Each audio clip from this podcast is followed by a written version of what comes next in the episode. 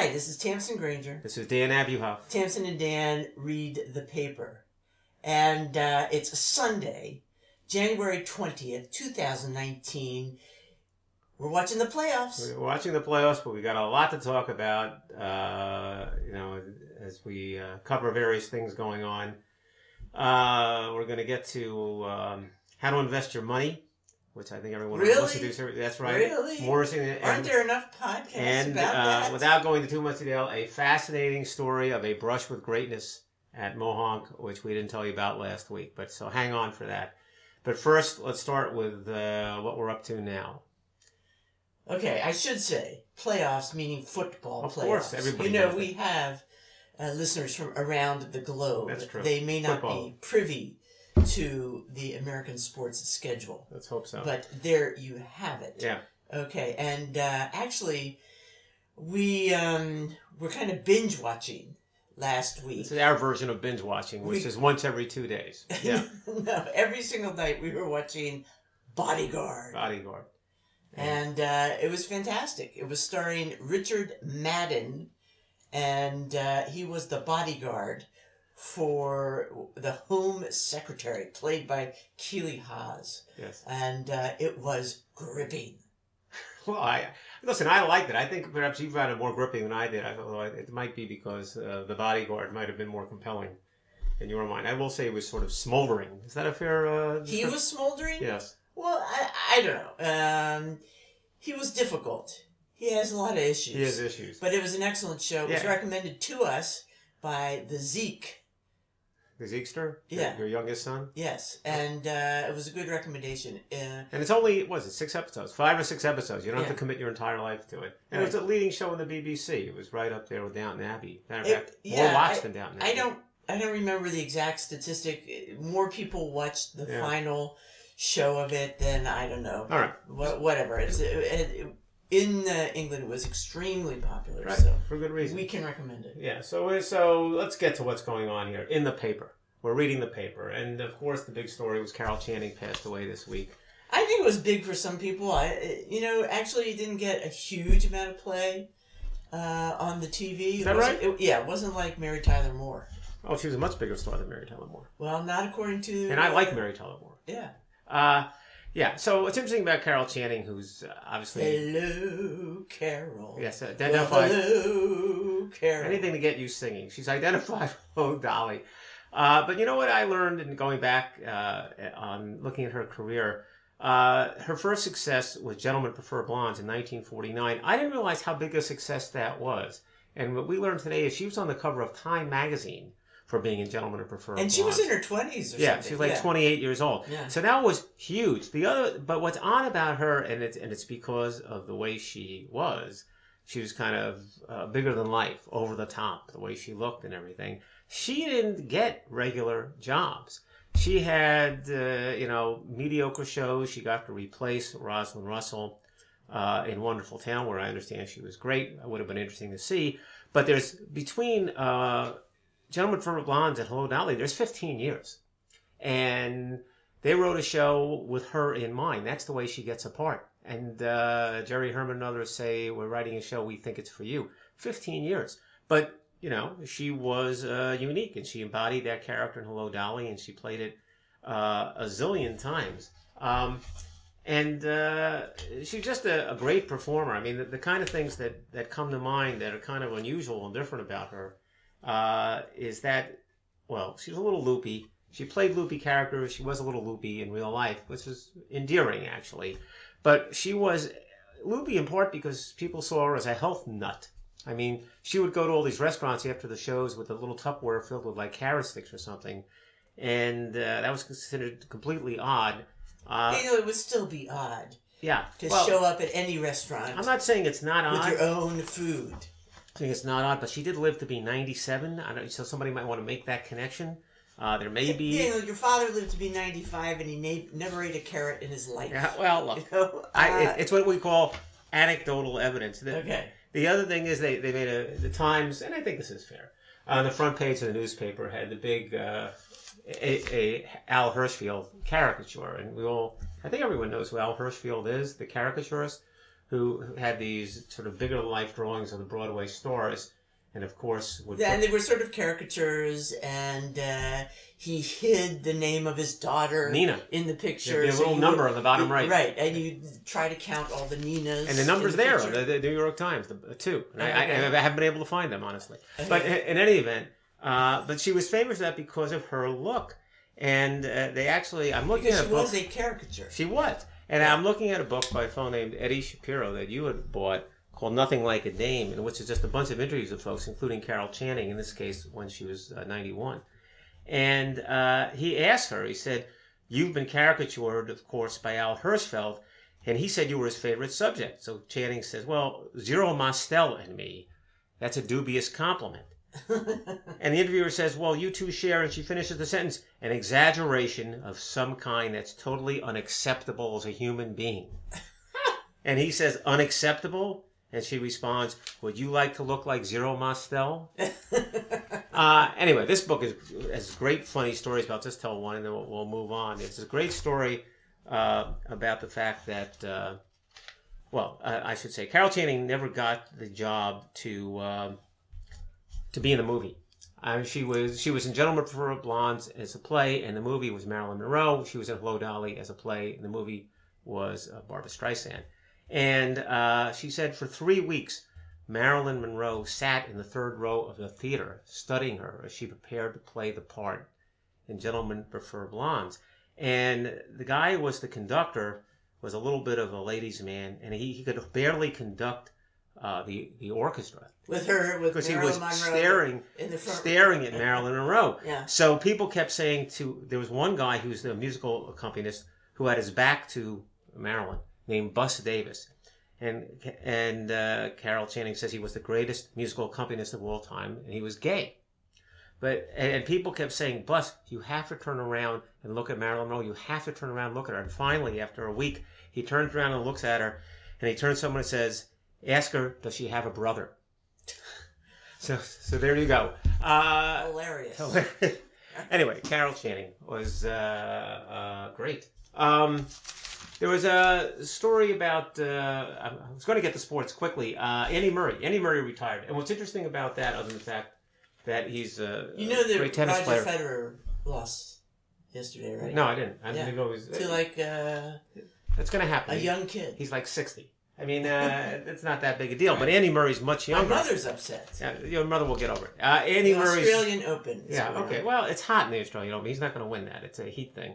But uh, Andy Murray, uh, much younger, he would have thought he went would go on much longer than uh, Roger Federer. But no, um, he retired. He's got a bad hip. He's going to have to have surgery. And one of the interesting fallouts of this is that uh, a lot of women tennis players expressed uh, you know admiration, but also sorrow that he was leaving because he was a big supporter of women's tennis. Mhm. His mother was a guiding force behind his athletic development. She was athletic herself, and he went out of his way uh, to talk about women's tennis. And in fact, he was first, maybe the only uh, male player as a top player to have a women's coach, which he did.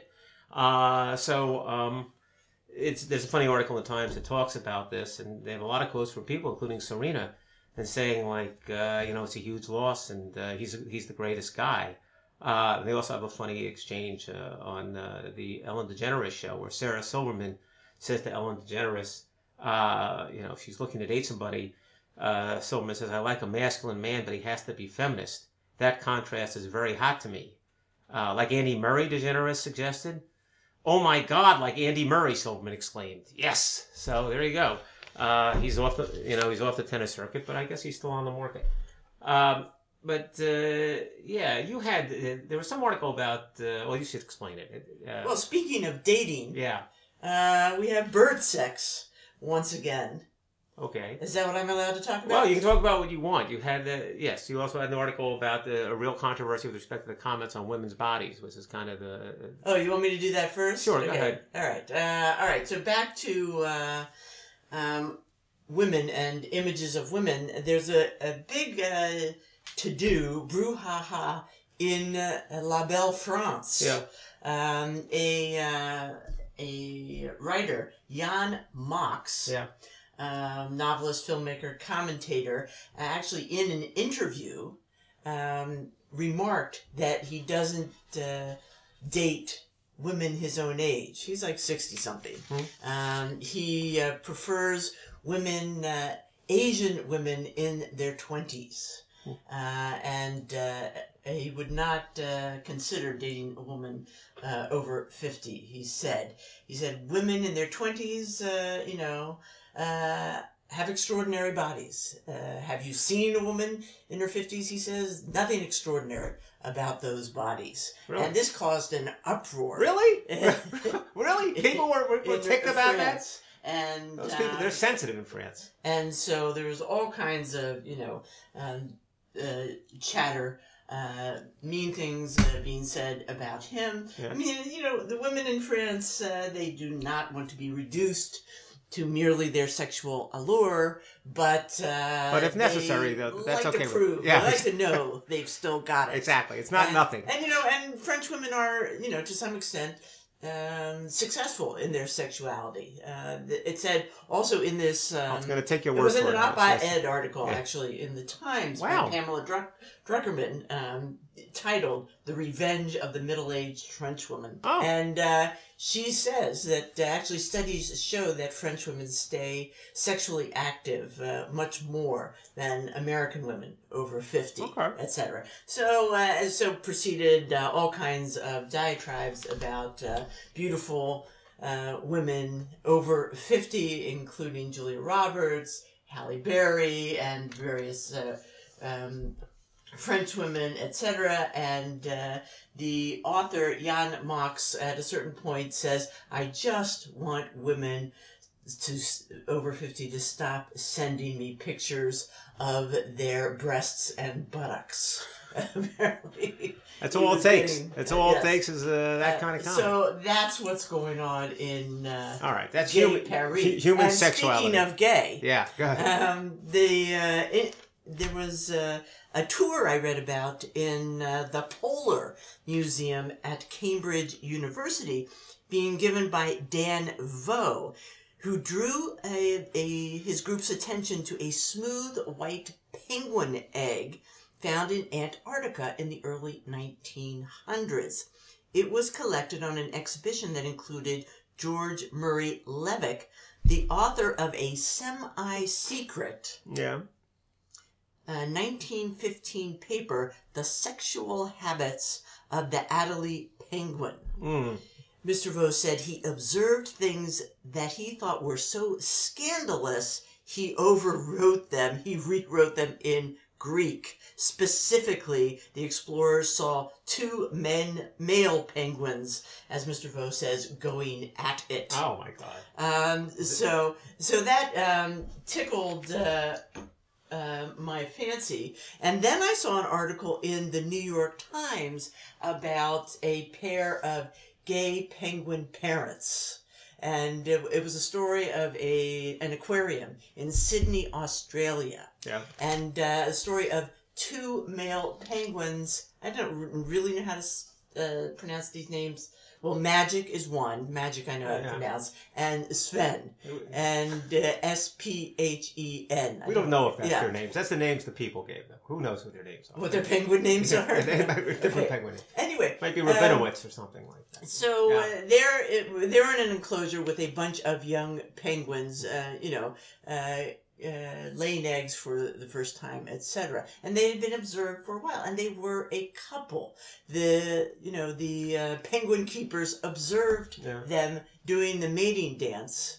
And which involves uh, dancing around a little bit and picking up pebbles and bringing them to each other. And if you accept the pebble, and that means you accept uh, the the penguin as a mate, Mhm. and you build your little nest and you sing to each other and all that. So they were a definite pa- uh, couple.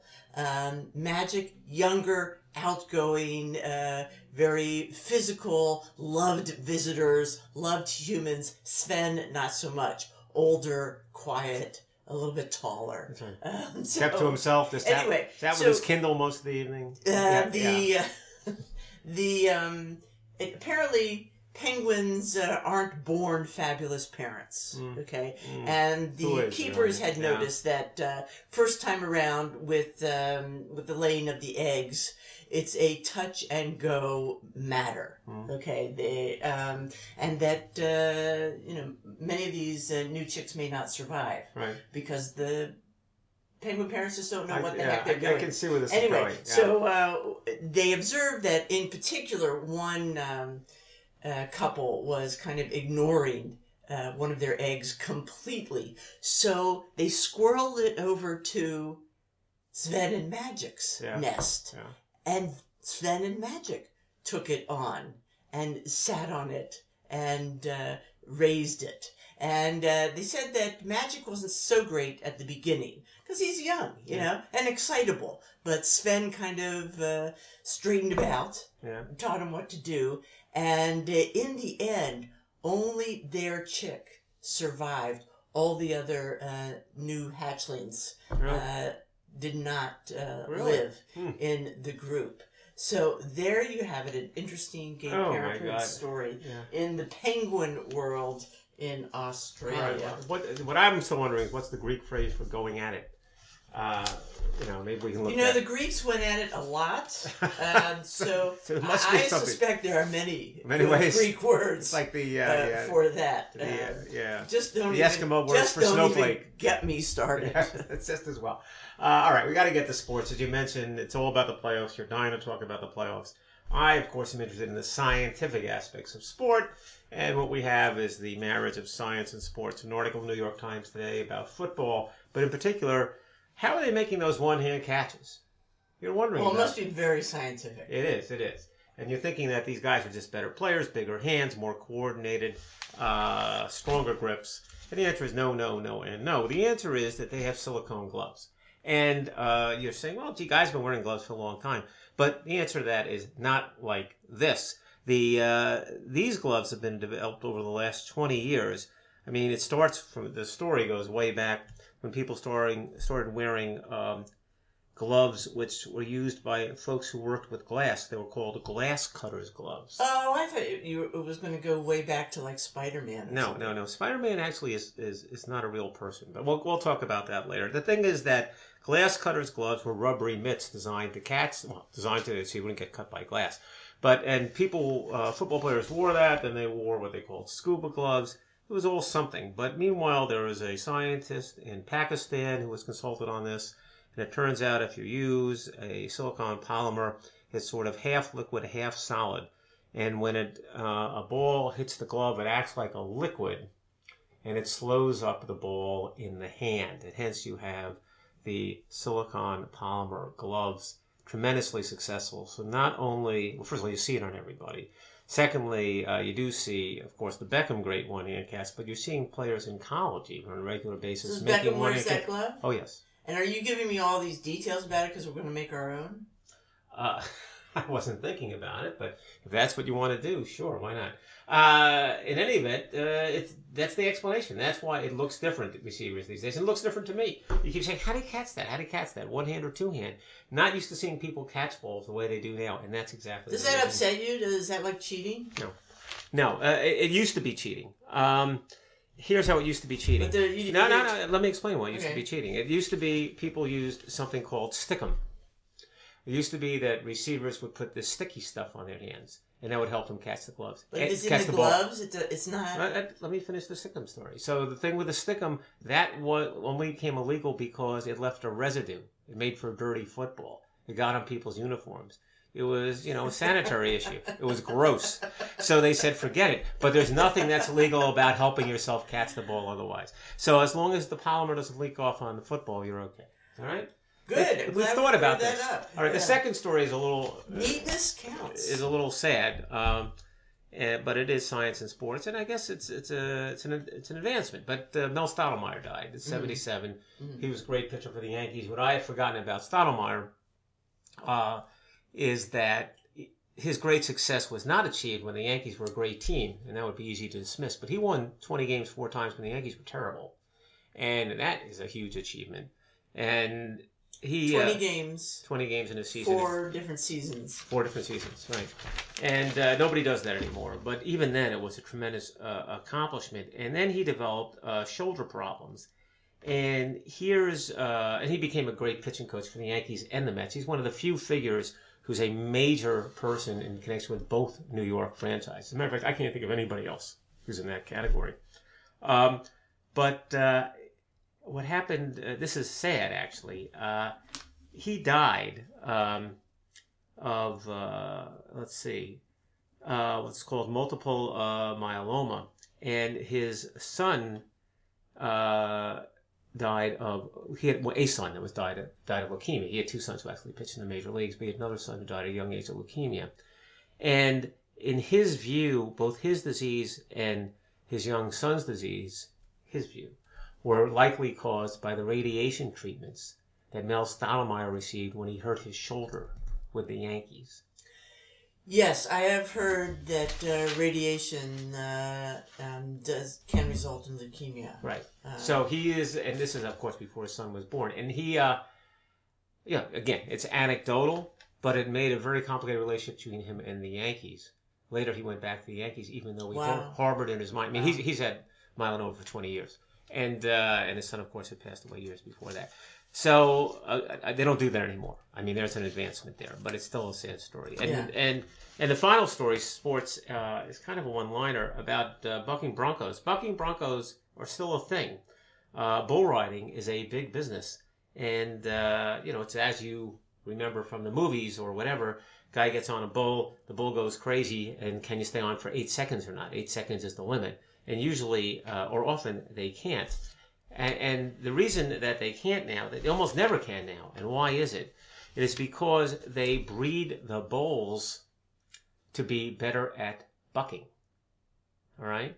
In other words, these these the bulls you see today are much more athletic and stronger and wilder than they were 15, 20 years ago. Well, uh, they haven't been improving the cowboys the same way. Uh, or as they put in the article, if they keep breeding better bulls, they're going to have to start breeding better bull riders. And they're not. And these guys can't stay on the bulls anymore. So uh, you have scientific developments which are, they thought, in the short run, helping the sport because they're making it more exciting. But in the long run, the bulls are outmatching. right? Silicone on the seats. See, I didn't think about that. That- That's I thought you were going to tie this all together. uh, uh, you did. I was waiting Yes. for you. I, Okay. I, that was an opening for you. Well, I'm concerned about the future of I the smell Buffalo startup. Is that a good smell? Or what's that like? Go ahead. Um. All right. Well, I don't know if I can get farther away from the world of. Uh, Bucking Broncos. is they're not Broncos? I think Broncos are horses. Okay, bucking Okay. bulls. Yeah, bulls. Okay. Um. But uh, let's go back to the refined Oh god. uh, atmosphere of the Grolier Book Club. yeah. the Grolier Club in uh, Manhattan on East 60th Street. Mhm. It's a townhouse, a private club. Uh, society of bibliophiles. You know Yeah. what a bibliophile is? Someone who loves books. Mhm. And uh, it's a, um, like I said, a private club. But you can go there to look at their exhibitions, and they have uh, a lot of books. Uh, their big collection, if you can believe it, is of book auction catalogs, Okay. um, which helps you trace the history of various books and their provenance, etc., which can be really important. And they're devoted to the cause of exhibition and collection of books and prints, which they feel are wor- as worthy of display as paintings and sculptures. Of course, you know, back over a hundred years ago when uh, they first started this, uh, you know, um, there was reason to, you know, fight for all uh, this attention. Well, you know, keep in mind that uh, as books began to be, you know, going back to the 15th century, as books began to be printed, Yeah. you know, people were worried that, uh, you know, the artistic value of them would suffer relative to manuscripts, Mhm. handwritten books. And then we get into the twen- 20th century where you really got all these mass production methodologies and then even a greater fear that the beauty of uh, the you know the artistic quality of the books would suffer so um, hence an attempt to uh, kind of promote and embrace Okay. uh, this work. I- I should mention that uh, I think even as we speak, what's coming up is Bibliography Week in New York, where there's a tremendous amount It's a whole of week? events. It's a whole week. Oh, it's wow. like uh, Comic Con or Broadway Con. How- how'd you get a hotel uh, room? I- and yeah, uh, yeah, I don't even know. Yeah. But they have all kinds of uh, talks and lectures, and uh, it's a real geek fest, Mm, as they mm. mention in the Grolier Club Club uh, article. Anyway, there's a great exhibition there right now about uh, French uh, books and manuscripts, and it's just a you know a beautiful old building, uh, reminiscent of one of those you know uh, great private libraries and uh, book. Cellar places where you, you know um, that are so beautiful. And they also mentioned that uh, there is an interesting uh, exhibition up at the yale um, library of rare books right now called bibliomania. Mm, mm. uh, with uh, with actually, and here's a connection between Grolier and um, the Yale Bibliomania.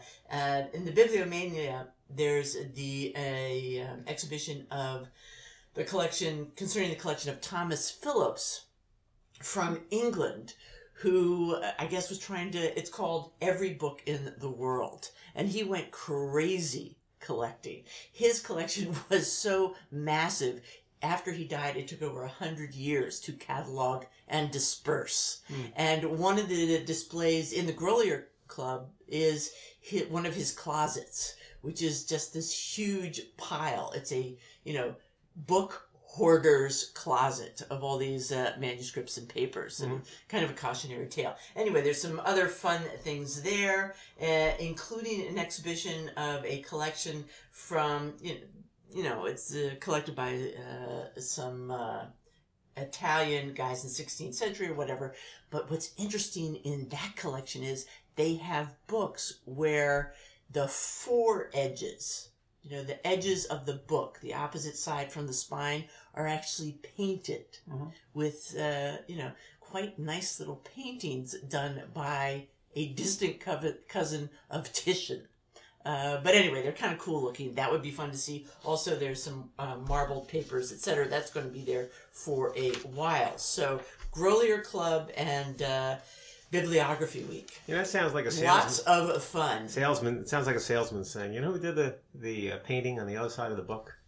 Distant cousin of Titian. Distant cousin. You know, it sounds a little vague to me. Cesare Vecellio. Oh, there you go. Great name. All right, all right. I'm out of my league. All right, so uh, here's something that you know I, we had to talk about. We have a lot to talk about. This has to be addressed. Commuting scarf. Someone has knitted a commuting scarf. A woman who has been taking a regular train journey from a town in the Bavarian countryside to Munich every day. That's where she works. Has been suffering from the experience of train delays, something we know about on New Jersey Transit. This I don't even believe. Because all my life, people have talked about how much better trains are Well, in Europe uh, Let than in the U.S. Oh, you're right they on have here. delays? That's the issue. It turns out she suffered in terminal, not interminable, but real train delays on a regular basis. you know, and here's the deal. Probably the trains were delayed one or No, two no, no, minutes. no. They were delayed, and she she ended up knitting a scarf, and it's too complicated to describe. I've read the article three times. I don't Knitting is complicated. No, she's knitting you it. know it's complicated. There's Only code. women can do it. There's code as to whether what color she uses is the length of the delay. So you have these various bars in the scarf that signify different length delays. I still can't figure it out. Uh, in other words, delays of more than a half hour or in red. This is a black and white picture. I mean, but apparently there's quite a lot of information in this scarf. People will be interpreting for years and years. And what's Why are you interesting, telling us about this? Are Well- you getting ready to start your own delay you know, scarf? you're, always just, I'm, I'm- you're not letting me get this story. That's out. going to be a long scarf. Well, first of all, it will be a long scarf. Secondly, it'll be tremendously profitable because this was just sold on eBay for eighty six hundred dollars. All right. Now, so if things go south with the football playoffs, yes, we things- can depend on your income from right. your commuting scarf. because things are not going south with New Jersey Transit. It's just sitting there at Metuchen. Uh, I'll be knitting a scarf. I might. Queen of the train delays. Well, look, it's it's like Madame Defarge in Tale of Two Cities, knitting while people are being beheaded. It's the same mood you're in, you know. And uh, I would probably do it a little differently. Frankly, I would probably just allow the length of the delay indicate how long the bar was in the scarf. Just an idea. But uh, on your point about the Germany thing, here's the quote. uh, it has become somewhat of an urban myth that Germans are always on time and trains in Germany are on time, but it's not always true. And that's the message they're getting out here. So maybe that gives you a pass for New Jersey Transit. Even the Germans can't get it right. And uh, they're knitting about it. And uh, I don't know, maybe there's a scarf in my future or your future. It could be a gift. Christmas is coming, you know? Can't wait. Yeah. You should start now. Yeah. Um, anyway, so this week I read an op ed piece by David Brooks. Mhm. Not a big David Brooks fan, actually, but uh, he talked a little bit about teaching and learning, and uh, he told a story where he was teaching and uh, he had to cut back his office hours. And he mentioned it to his students because he was having a personal problem. And, uh, you know, he was, you I, know, say, I think he said it was a family issue. a family issue, Yeah, right. personal problem, Right. and, and uh, was wasn't going to be able to have office hours, and as a result, people uh, emailed him and offered him prayers, Yeah. and uh, but the big thing is, he says the whole atmosphere of the class changed, Mhm. and it was much more positive, and he felt it helped the uh, he helped the class, it helped the learning. And so he looked at a little bit, looked at uh, some research, and indeed, research seems to show that emotion is essential to learning in the sense that it can be essential to reason. Emotion helps you assign value to things. Uh, and he quoted a study by Patricia Kuhl at the University of Washington, where she took infants learning to speak Chinese, learning Chinese. And face to face, the uh, infants were learning like crazy, absorbing the Chinese like crazy. And uh, the ones who instead uh, did it by video uh, showed rapt attention, okay, really studied the video, but didn't seem to learn a thing. Really? Uh, so, I mean, I'm not sure what that tells you about emotion. It might tell you more uh, about face to face versus. Well, no, there's, Uh, no, there's no connection there. Um, yeah. But, uh, and he does say that uh, when classes are going well, there's evidence that uh, student brains and teacher brains are in this kind of uh, sync Hmm. that uh, makes learning succeed. So that was interesting to me uh, Okay. because No, I, I teach. interesting. Um, and uh, you do notice once in a while a sense of chemistry uh, in a particular class that seems to help the effort. Hmm. And it is true. You're trying to engage the students and make this material matter to them. Yeah. It's nice to think that if it matters to the crusty old teacher, it might matter to them. Yeah, no, I there's something to that. I'll go with that. All right, so look, we promised, uh, you know, how to become a huge zillionaire based on investing, and we're coming through with that. And the reason we're Oh, uh, that's not the football pool? no, it's not the football. Okay. Very few people can do what we're doing with football. pool. I don't, I don't want other people to lose their money. That's only because uh, Joe Moody helps you out. Does yes, the picks. It does. That, yeah. That's that's give Joe a shout out. Um, Jack Bogle died. Uh, that's what uh, trips this wire here. Jack Bogle, uh, a giant in the investment industry, started uh, Vanguard, and he is the champion of uh, low fee um, investing, uh, in which you buy the market uh, or buy pieces of the market, and uh, don't worry too much about uh, other advice. Uh, and that's what Vanguard's all about. It's a less profitable approach. It's an approach that's frowned upon, criticized over the years by people who are more in the way of saying, "Listen to me, I'll get you the hot stock. I'll do the right thing for you. Even you know my fees aren't so bad.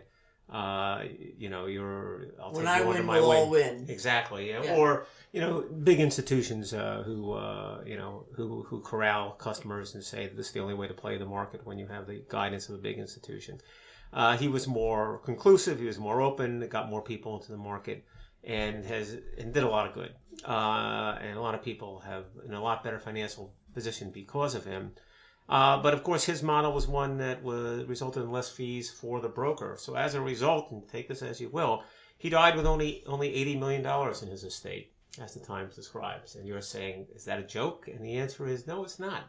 His contemporaries and folks who were much less innovative than him, uh, associated with Fidelity and other places like that, were multiple, multiple billionaires. And he says, and I think he's a little on the sensitive side, that a lot of the billion in the billionaire club wouldn't even deal with him. He's a small fish. He's a nobody. Uh, and uh, only because he felt that investor rights were important. He's a very interesting guy. He also also had a um, heart transplant like 25 years ago, and kept on. But in any event, uh, that is, is a big loss. Uh, but uh, let me give you Jack Bogle's five rules for investing success. That's what you want to hear. Get your pencil. This is the time. I'm ready. Five rules. Number one, stay the course. Stay the course. Long term investors.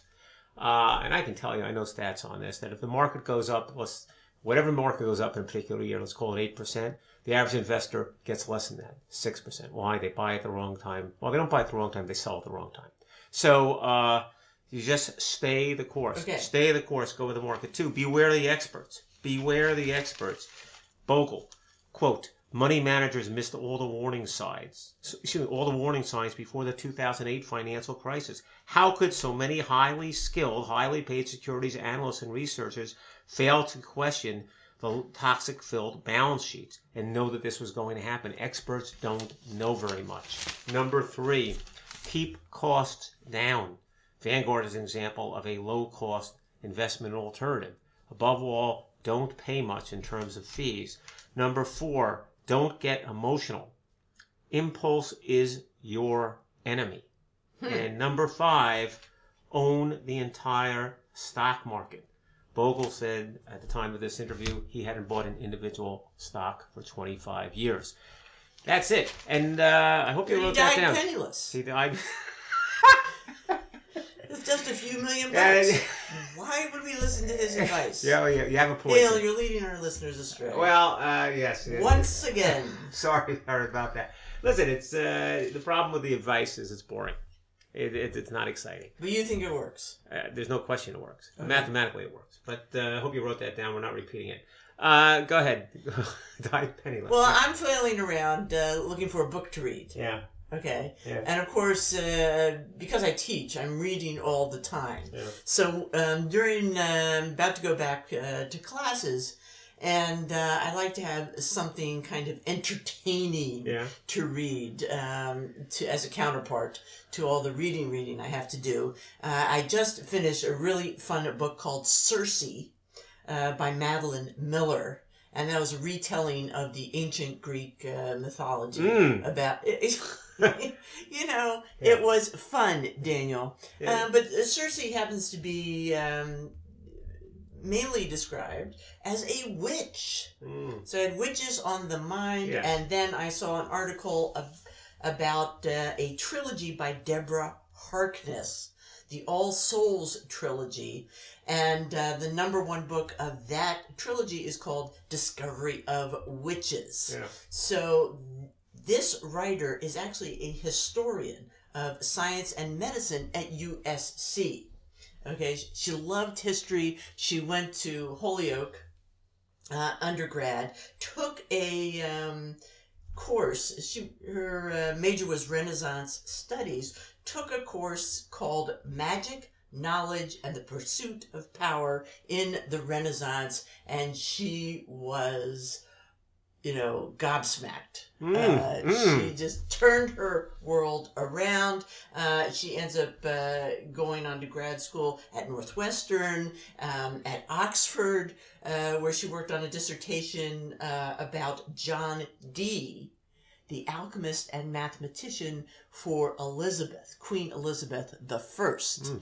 Probably didn't know she had her own mathematician. Yeah, No, let's, Um, let's get back anyway, to the trilogy. fascinated- Let me hear about the trilogy, will Um, you? fascinated by the um, sort of uh, idea of magic. Mhm. And uh, rumor has it she is related to one of these so called Salem witches Mhm. as well. Anyway, um, the trilogy is wildly popular, so much so that a television show has been made of it. I think it's like an eight part series so far. It's made uh, already? Yeah. It's on the yeah, show? That's not the one with Matthew Goode, is it?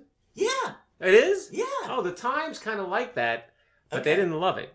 But th- that's hers. I didn't realize. That's hers, Yeah. and um, Uh, well, it's I- kind of she describes her work as sort of Harry Potter type stuff That- for grown-ups. But- It's grown-up. That's the one that I said, and I'm sorry I don't know the name, but anybody will be able to figure it out. But what they're saying is, in the review in the Times, they said, you know something, it's fun, it's good, it's it's high class cheese, is the way they put it. And they said that everything's, they have all these great English actors, there's only one problem. The woman protagonist is not up to the level of the other actors. So it's a little bit of, uh, you know, there's some teenage girl acting with these. these She's great- out of her depth Yeah. with these great British actors. Yeah. Uh, but- well, but- anyway, so I mean, this is exactly the kind of book I'm looking for. I think uh, the author Deborah Harkness describes the books as uh, you know pretty character driven, not all about. Uh, Hmm. All know, right. uh, All right. The Times, the Times, uh, So, they like Matthew. It should be fun, so Yeah. I'm going to look that up. Discovery of a Witches by Deborah Harkness. Yeah. Wish me luck. Yeah, all right. So we'll close, as I promised at the beginning, with a brush with greatness story. So here we are at Mohonk last week. And this is, I I think this, This is. This is not uh, the musicians. no, We- no, no, no. we- There was. We took a break. We, had to go we to the brushed- spa. We brushed closely with a lot of great musicians. Yes, we did. But then we took a spa break. Tamsen says to me, "Let's go to the spa.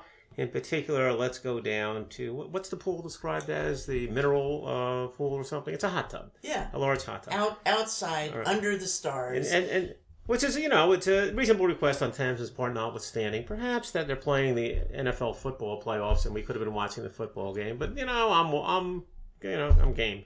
I said okay, we'll do it. Forget the football. Let's go. And here, what a guy. well, that's what. What a here's what guy. happens. This is this is poetic justice. So we head to our respective locker rooms, and uh, Tamsen still hasn't gotten over this, but on the edge. you make of it sound like they're team locker rooms. There was the ladies' lockers and the men's Right. lockers. I'm on the men's team, and I go into the men's locker room, and they have a little bit of a lounge on the outside, which apparently I've learned since from Ms. Granger that they don't have in the women's. And the the, women do not have a TV. yeah, and there's a TV there, and uh, which is hard to find in Mohonk. You know, there aren't too many TVs, and there are two guys sitting there in these big chairs, and there are only two chairs there, uh, watching the NFL playoff game. And I walk in, and uh, and one of the guys is. Uh, So these is- guys uh, tell their wives we're going to go have, no, no, have a massage, can I- can I- can I and they're they're skipping the massage. to Just watch listen. So here we go. I, I go in there and I say I see one guy got a big giant football giant sweatshirt. The other guy not so much. They're clearly buddies, talking, watching the game, and uh, I walk in and I say to uh, them, uh, "So what's going on? What's going on in the game? Is uh, you know are the Colts catching up at all to Kansas City, which is the game?" And uh, the guy with the giant sweatshirt says to me, ah, eh, you know something, they got a touchdown on a block punt, but they're not really getting it together. Kansas City's going on. He's telling me what's going on. And I look at him and I say to him, you know, you look an awful lot like Dave Gettleman. Now, Dave Gettleman is the general manager of the Giants. And he kind of looks at me and he looks at his friend and he says to me, I am Dave Gettleman. All right? So, oh, then I said, oh, well, nice to meet you. He asked for my name. We have a nice conversation. I tell him Saquon Barkley was a great pick. I give him a few, you know, pointers. pointers, a few points for what he can do in the draft coming up. He's very gracious about accepting my advice.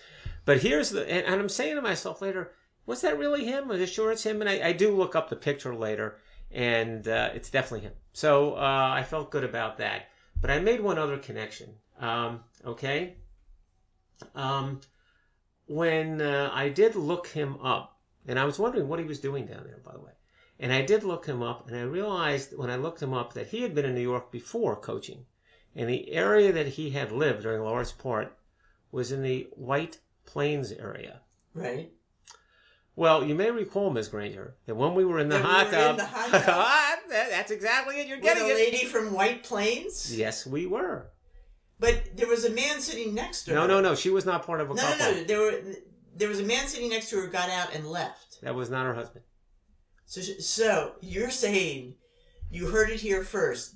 Gettleman's wife was stepping out on him in My the hot tub. My point is I'm is, sorry we're putting this on. I'm you know, this is not the purpose of this podcast, That's not it. That's not it. I'm Really? saying, I'm saying Really? no one's stepping out at anybody, but I You're think. outing Mrs. Gettleman. Well, let me let me back up half a second. We get into the hot tub, and you have to know that Tamsen starts chatting up the woman next door. Now, let me just pause on that for a second. How many couples go to a hot tub and the woman starts chatting up other people in the hot tub right away. Is that what we're doing the hot tub for? I was sitting awfully close to her. I Oh, was just damn, damn, damn, trying to be friendly. Exactly. When you're supposed to try to be friendly with your husband. But putting that aside for just a moment, so you're chatting up this woman who tells us that she is from White Plains. And I am putting forward the theory that, in fact, we were speaking with the wife of Dave Gettleman. That, that's all. That's all I have to report. It's not confirmed 100%. So, it's, uh, probably, it's not confirmed zero percent. we don't. frankly, we don't even know if he's married. oh yeah, we do. Oh, we do. Yeah. Okay. So, uh, Wikipedia. Listen, we're ahead of the game. It's not the first time that we have been a half a step ahead of the regular media. Uh, so until next week, This is Tamsen Granger and Dan Abuhoff, with Tamsen and Dan read the paper. see ya.